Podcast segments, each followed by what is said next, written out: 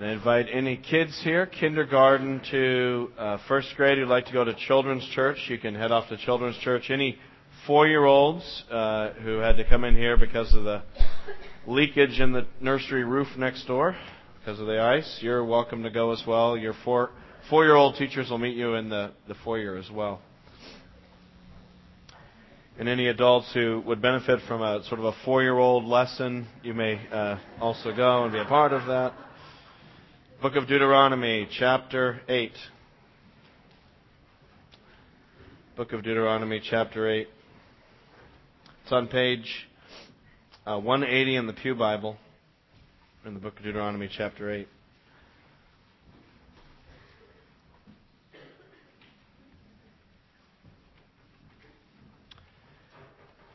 Is it more difficult to follow Jesus in good times, or is it more difficult to follow Jesus in bad times? Um, are we more prone to unbelief and are we more prone to sin in seasons of prosperity, or are we more prone to those things in seasons of austerity? Uh, you know, we just sang the words from taken from Psalm 23 you know, the Lord is our shepherd, and and uh, we we focus on Him. We try to follow Him. But it, is it harder to keep your focus on Him when He makes you lie down in green pastures and leads you beside still waters, or is it harder to follow the shepherd when He leads us through the valley of the shadow of death? And as I was wrestling with that question in light of our text this morning, um, you, you know, I, I couldn't come to a good answer because there's such different kinds of experiences you know, suffering and prosperity are just so different, and the things that that they present us with are so different. Uh, you know, in, in, the former, you have the, the, challenge of complacency. In the latter, you have the challenge of complaining and griping against the Lord. In the former, you tend to forget God, and the second one, you tend to fight God.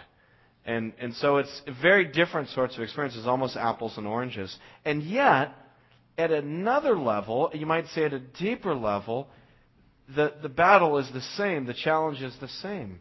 It's about will I trust God and depend upon God or not? And how you get there and how that, that sort of question is raised comes from very different angles and in different ways. But at the end of the day, this is the issue we face. Will I depend upon God or not in the good times or the bad times? Uh, and this is an interesting text to be looking at as we think about this question. It's the text that prompted the question for me.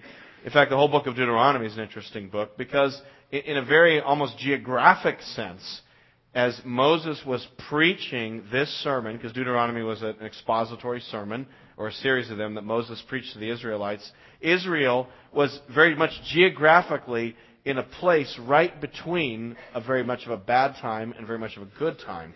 They had just come out of 40 years of wilderness wanderings of deprivation, of living just out in the desert as nomads, depending upon God every day. And now they'd come to the promised land, and Moses is getting them ready to go into the promised land, which will be radically different. It'll be a time of blessing. It's the, it's the land of milk and honey. It's the, it's the very Edenic kind of place.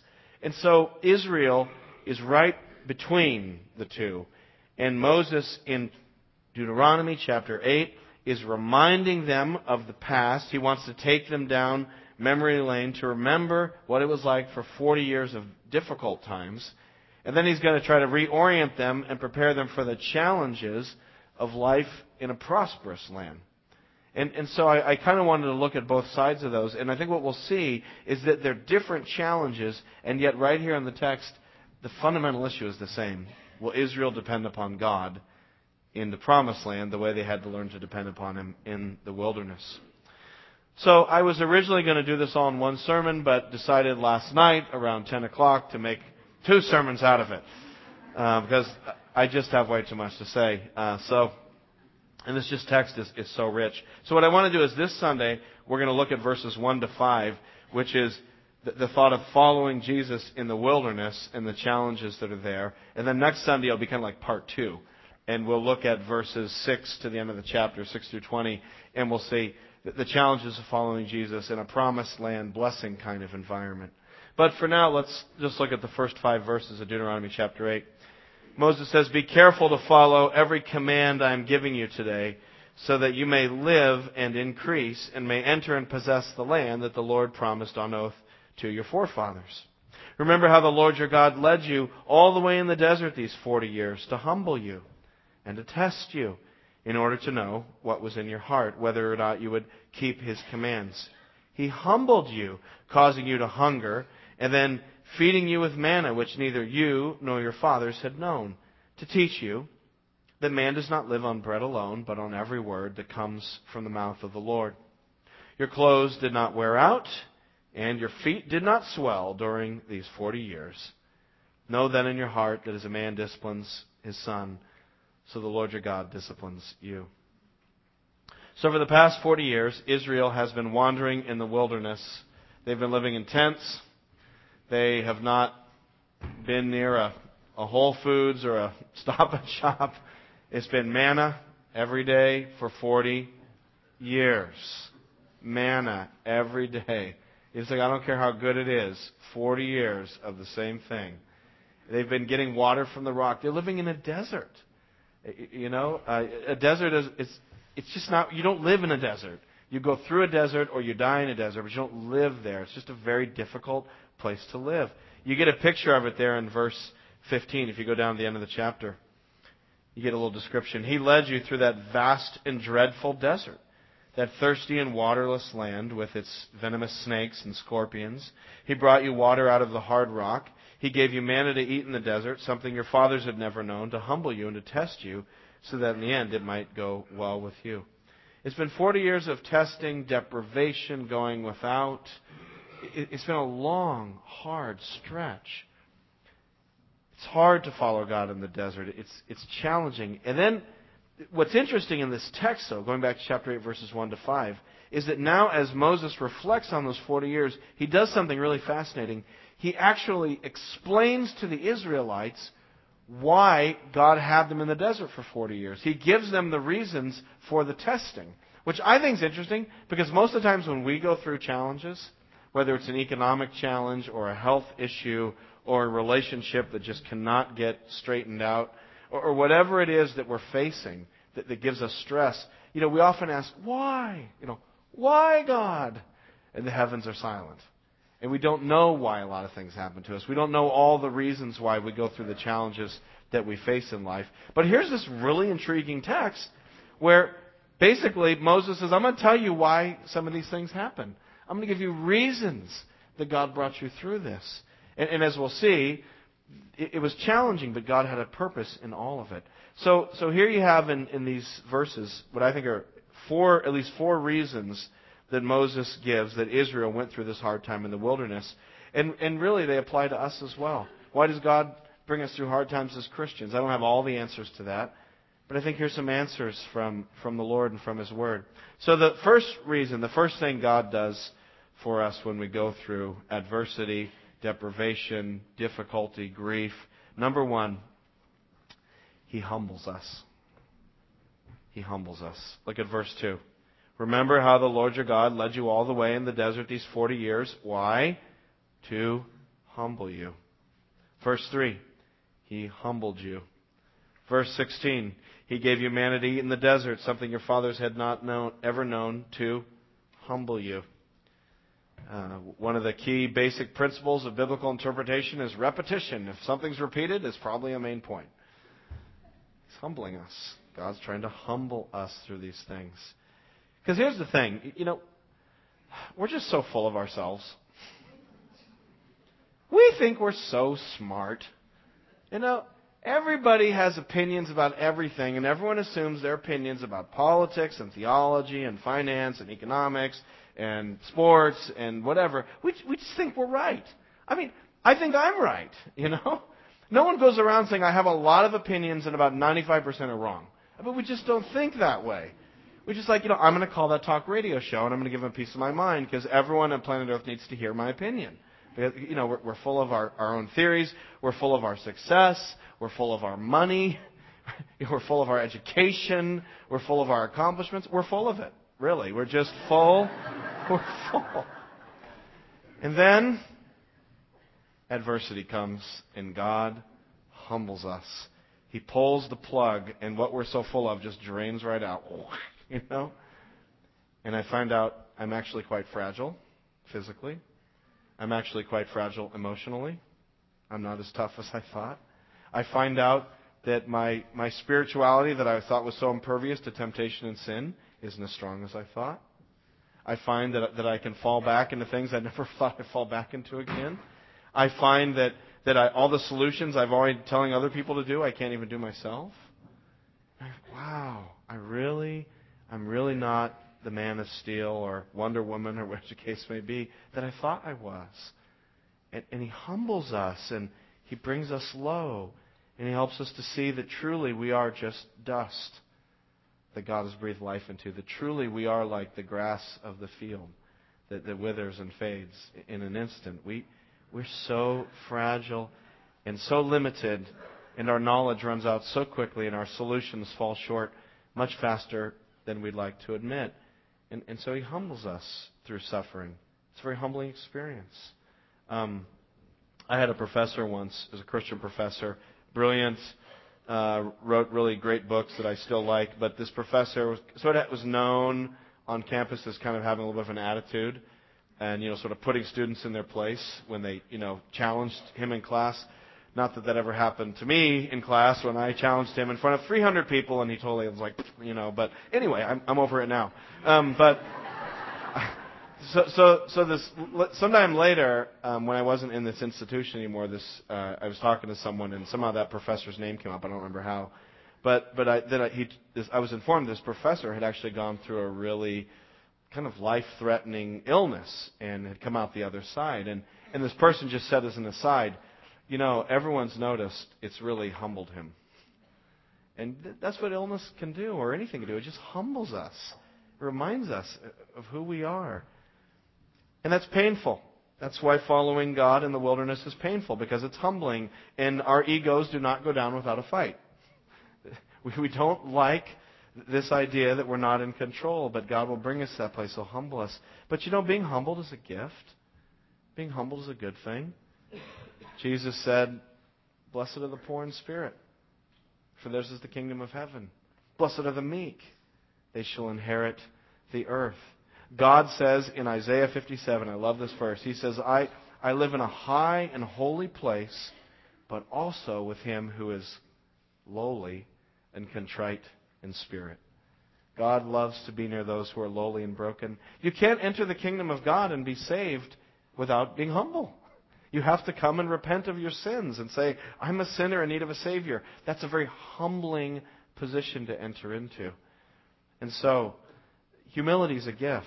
Uh, you, you know, if you're in a season of difficulty right now, a season of pain, I suppose we all are. In some way, you could just say this whole life is that in the wilderness to some degree.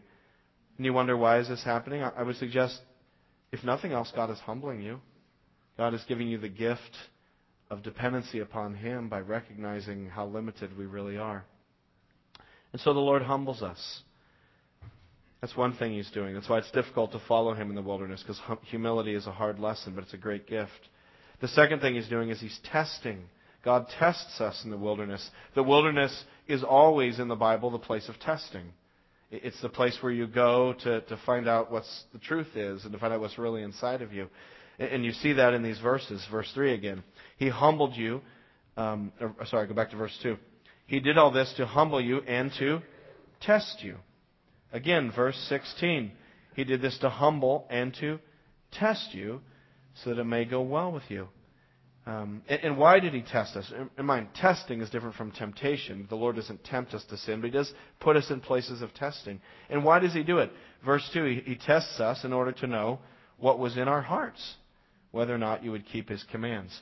So it's not that God needs to know what's in our hearts. God doesn't need to do any test. He knows what's in our hearts. But it's so that what's in there, what's really in us, is kind of like squeezed out into the open so we're all aware of, of where we really stand. Because we can all talk a good game, we can all, you know, talk a spiritual talk, but when you get in those times of adversity, that's when that stuff just gets kind of squeezed out in the open. It's like, okay, this is really who I am. Uh, you know, I, I never cease to be amazed at how just a little adversity, a little setback, a little flu, a little frustration, a few blocked goals can just make all my Christian talk evaporate so quickly. It's amazing to me. And, and I can so quickly go from, you know, love and, and gentleness to being aggressive or pushy or demanding because I'm not getting what I wanted and I'm frustrated. I, I can go so quickly from, you know, peace and, and trusting in the Lord to anxiety and stress. And it's like, wow, where did, where did all that go that I talked about? And so that's what testing does, is it, it sort of pushes that out. And I discover what's there that shouldn't be there. And I discovered what ought to be there that isn't there. And I also see what the Lord has done in my life. You know, it's like bringing a big pile of straw on a, a plate of gold and putting it in the furnace. The straw will be consumed, but the gold will be refined and purified. And that's what God does in testing. He puts us in a furnace so that the stuff that needs to get burned away can be exposed and burned, and we can be purified through that. And, and He shows us, you know, who we are for, for what we are. Um, this idea of God testing us is, I think, in some ways challenging for us as American Christians. Uh, because you know part of the, the, the American worldview that we just have all inherited is is that life should be pain free. You know, it's like something hurts, take two Advil liquid gels, you'll be fine in 15 minutes. Uh, life life should be efficient, life should be orderly, life should not be a waste of time. If you want something, you should be able to click and get it in the mail quickly. You know, so it's like we have this very efficient, painless, give it to me now sort of experience that we, we just have grown up. You don't even have to try it. You just grow up in it nowadays. And then when we bring that to our theology, we have this kind of Walmart theology that says it should all be available to me in an instance without any problem in a nice, clean, perfect environment. And that's not what God does. He, he tests us. And we go, He can't test me.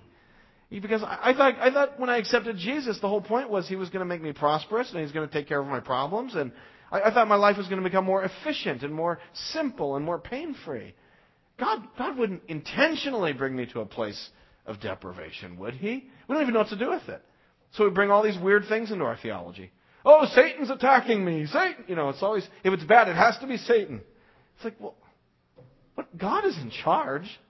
God doesn't lose control. He's sovereign.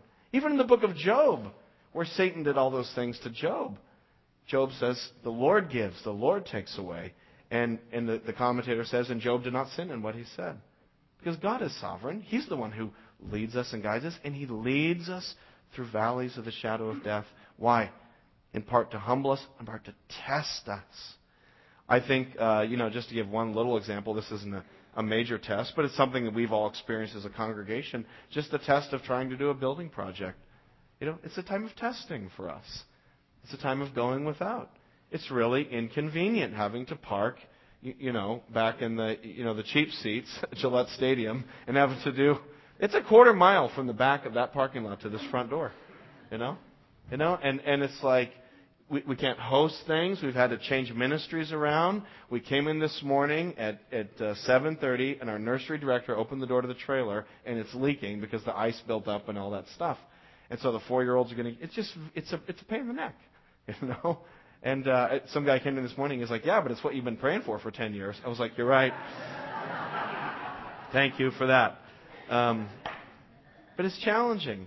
And, and what I've found is during this construction process, you know, there's been some attitudes that I've had that, uh, wow, I didn't know it was in there. There's been some things come out of my mouth that I'm like, wow, I didn't know that was in me.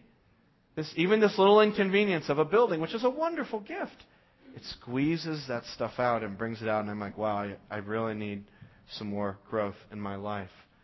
And so God loves us and He tests us to purify us. Is God testing you? Uh, is He trying to purify you? Is He trying to highlight things in your life and areas where you need to grow? And so God leads us into these difficult times. He tests us. He humbles us.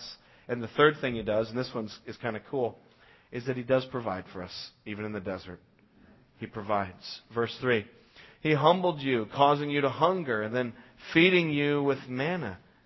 which neither knew, you nor your fathers had known. He gave them manna in the wilderness. Verse 4 Your clothes did not wear out, and your feet did not swell during these 40 years. So here we have God as podiatrist. He kept their feet from swelling, He kept their clothes in order. Basic things that you're going to need if you're going to wander around the wilderness for 40 years. Verse, uh, you know, 15. He brought water out of the hard rock. So God brings us to times of testing and difficulty where He removes things from our lives that would normally give us comfort and support and peace. But in the midst of it, what God also does is, as He's removing things, He also gives us things to keep us going. Not meeting every single need, but or every one, but every need. And He gives us just enough manna to keep going the next day, just enough strength to keep walking through the wilderness one more day. God provides those things. And, and so I think what he does is, is he, a lot of times he takes away those other things so that we can recognize that it's him who's giving us what we need anyway. Even in times of blessing, it's all from him. We just don't recognize it. So sometimes he has to go, okay, fine. Time of blessing, on pause, difficulty. Ah, what am I going to do? And God provides in specific little ways. Just to remind us that he's there. You know, so, so you have some some illness that you need surgery for. So you get everyone in the church to pray over you and they lay hands on you and they pray for you and ask God to heal you and you don't get healed. What's up with this? You know, I followed the playbook. I thought I was supposed to be healed. And, and so you go to the surgeon. I guess I have to have surgery. I really didn't want to do this. And you, you go to the surgeon and you start talking to him and you find out he's a Christian. He's like, hey, I'll pray for you right now. And the surgeon prays for you. And you go out of there. You're like, can you believe this? I got prayed for by a Boston surgeon. You know, who would have thought I'd go to Boston to find a surgeon to get prayed over? Wow, God must be with me. And that's how He works. He just, you know, that's just a hypothetical, but He just gives you little things like that. He doesn't solve it all. He doesn't wave the God wand and make it go boom, you know, turn, go away. He doesn't just turn you into Cinderella, you know, and in the gown. You have to, we struggle through life like that. But in the midst of it, He gives just enough to sustain us and to know that He's still with us that He hasn't left us, that He's carrying us through the difficult times. I had a cool conversation Wednesday. I had lunch with a guy who's planting a church, starting a new church in Pembroke, um, Presbyterian Church. He's a great guy. I was going to have him preach here in a couple of weeks, but he wasn't able to. But um, anyway, I got to get him here to preach sometime. But I, I love this guy, and he just he's struggling. You know, it's like he's come from the South to New England to plant a church. Like, you know, woo! You know, I mean, you know, he's trying to he's trying to tell people about Jesus in New England. You know how hard it is to talk about Jesus in New England. Now imagine how hard it is to talk about Jesus in New England with a Southern accent. I mean, it's like, forget about it.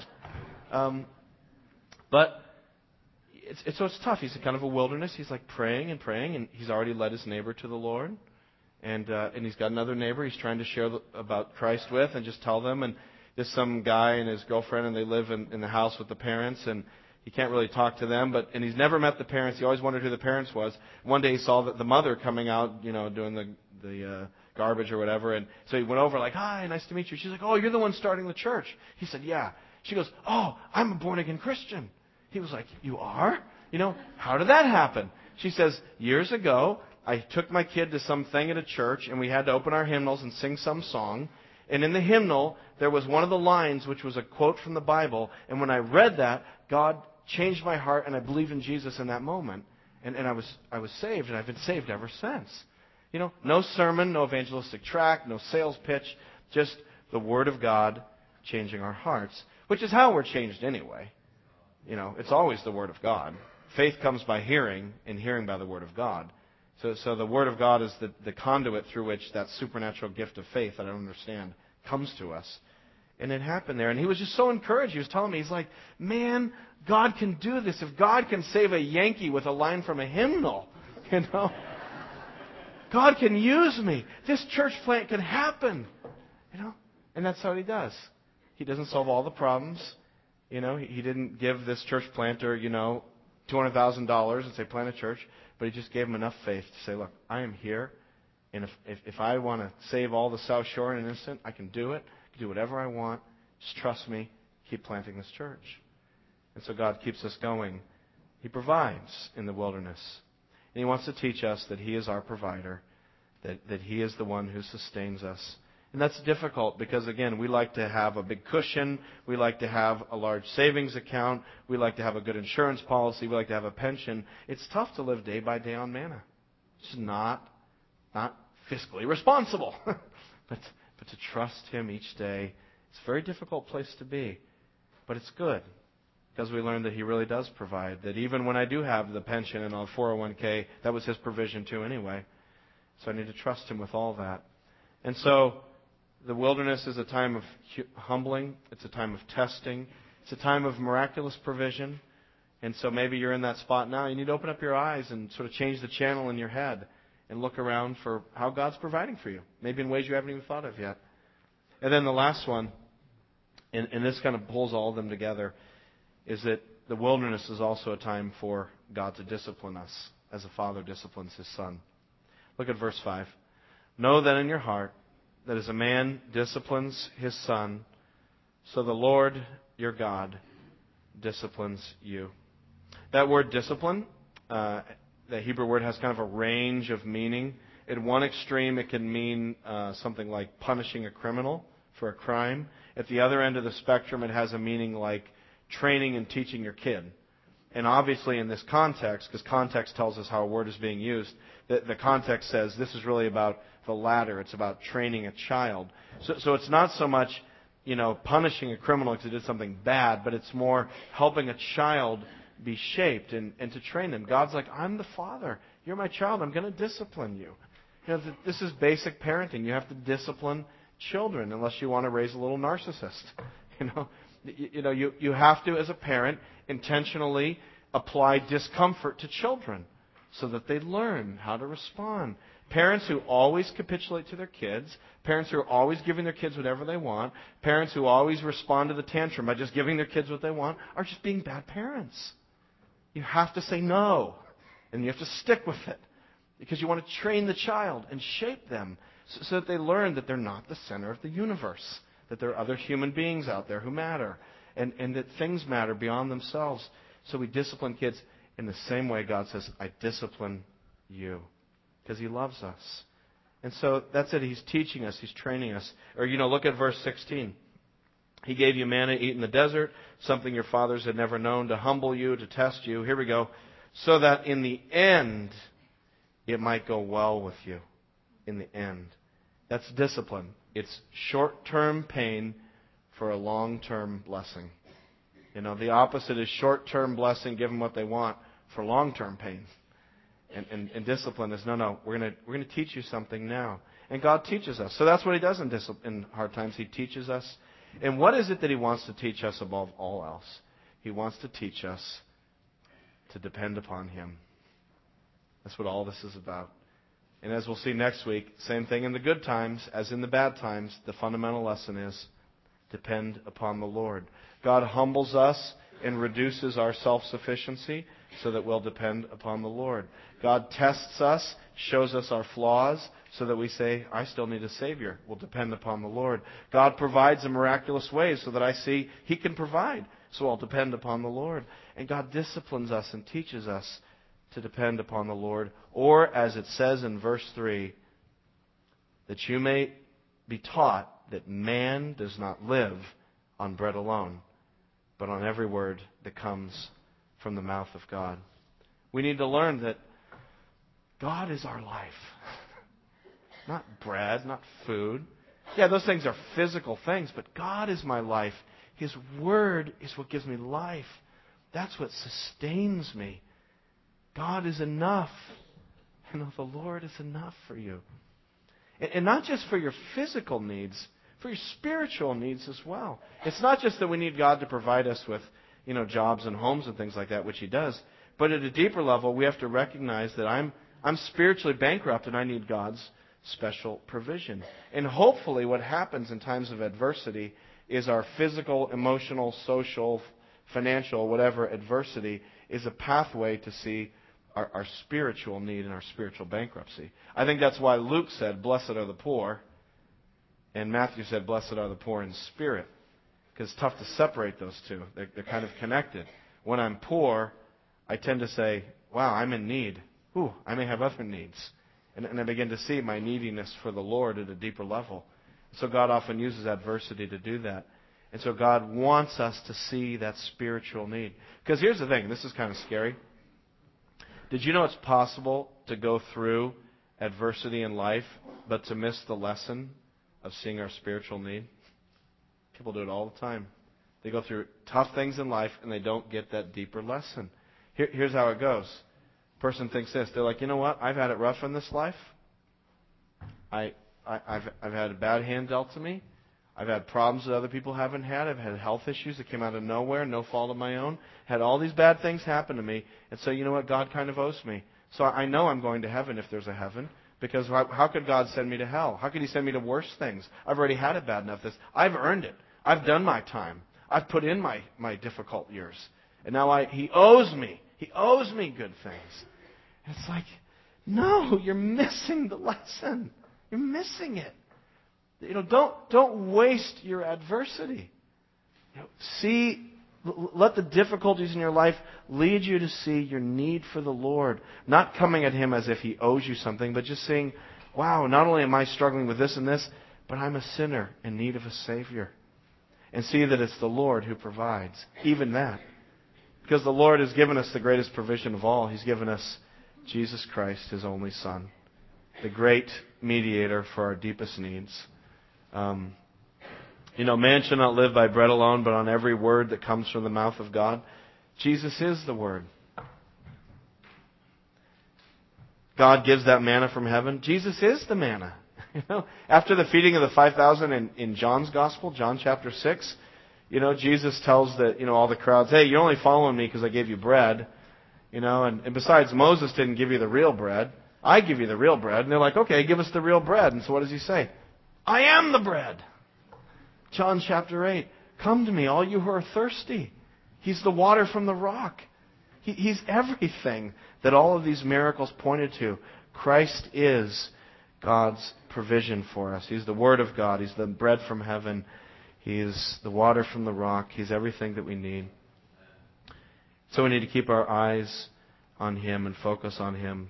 And not only did, did He is He the provision, but He did everything that we needed to be done for us in order to be provided for. He lived a life of obedience. You know, He's the only person who ever went through the gauntlet of suffering in this life and came out the other side with an A plus. You know, I'm, I look at my report card going through the gauntlet of suffering. It's like F, F, you know, incomplete. Didn't turn in homework. F, you know. But he went through it. Forty days in the wilderness recapitulating, reliving Israel's 40 years in the wilderness, being tempted by the devil. The devil says, Hey, you're hungry. There's a rock turned into bread. Show me what you got. Show me your stuff, Messiah. And Jesus says, Man shall not live on bread alone, but on every word that comes from the mouth of God. And not only did he live a life of perfect obedience, but at the end he faced the final deprivation, which was the cross.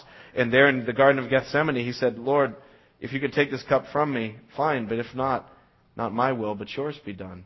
And so even on the eve of the crucifixion, he was praying, Lord, I will trust your word. And if your word says go to the cross, that's what I'll do. And so because he went to the cross, we have forgiveness through his sacrifice for us. And so Jesus is all that we need. He is God's great provision. And so don't waste your adversity. God has sent adversity into your life to push you lovingly toward Jesus, to bring you to meet the Savior. And so have hope, have encouragement that God has not left you. It's not purposeless suffering. It's, it's difficulty to bring us closer and closer to Christ. Because ultimately, you know, the solution to the problems of this world is a new world. And God's going to bring it for those who are in the Lord. Because here's the thing if you have Jesus, if you have Jesus, then this world and this life is as close as you will ever get to hell. And if you don't have Jesus, this world and this life is as close as you will ever get to heaven. Let's pray.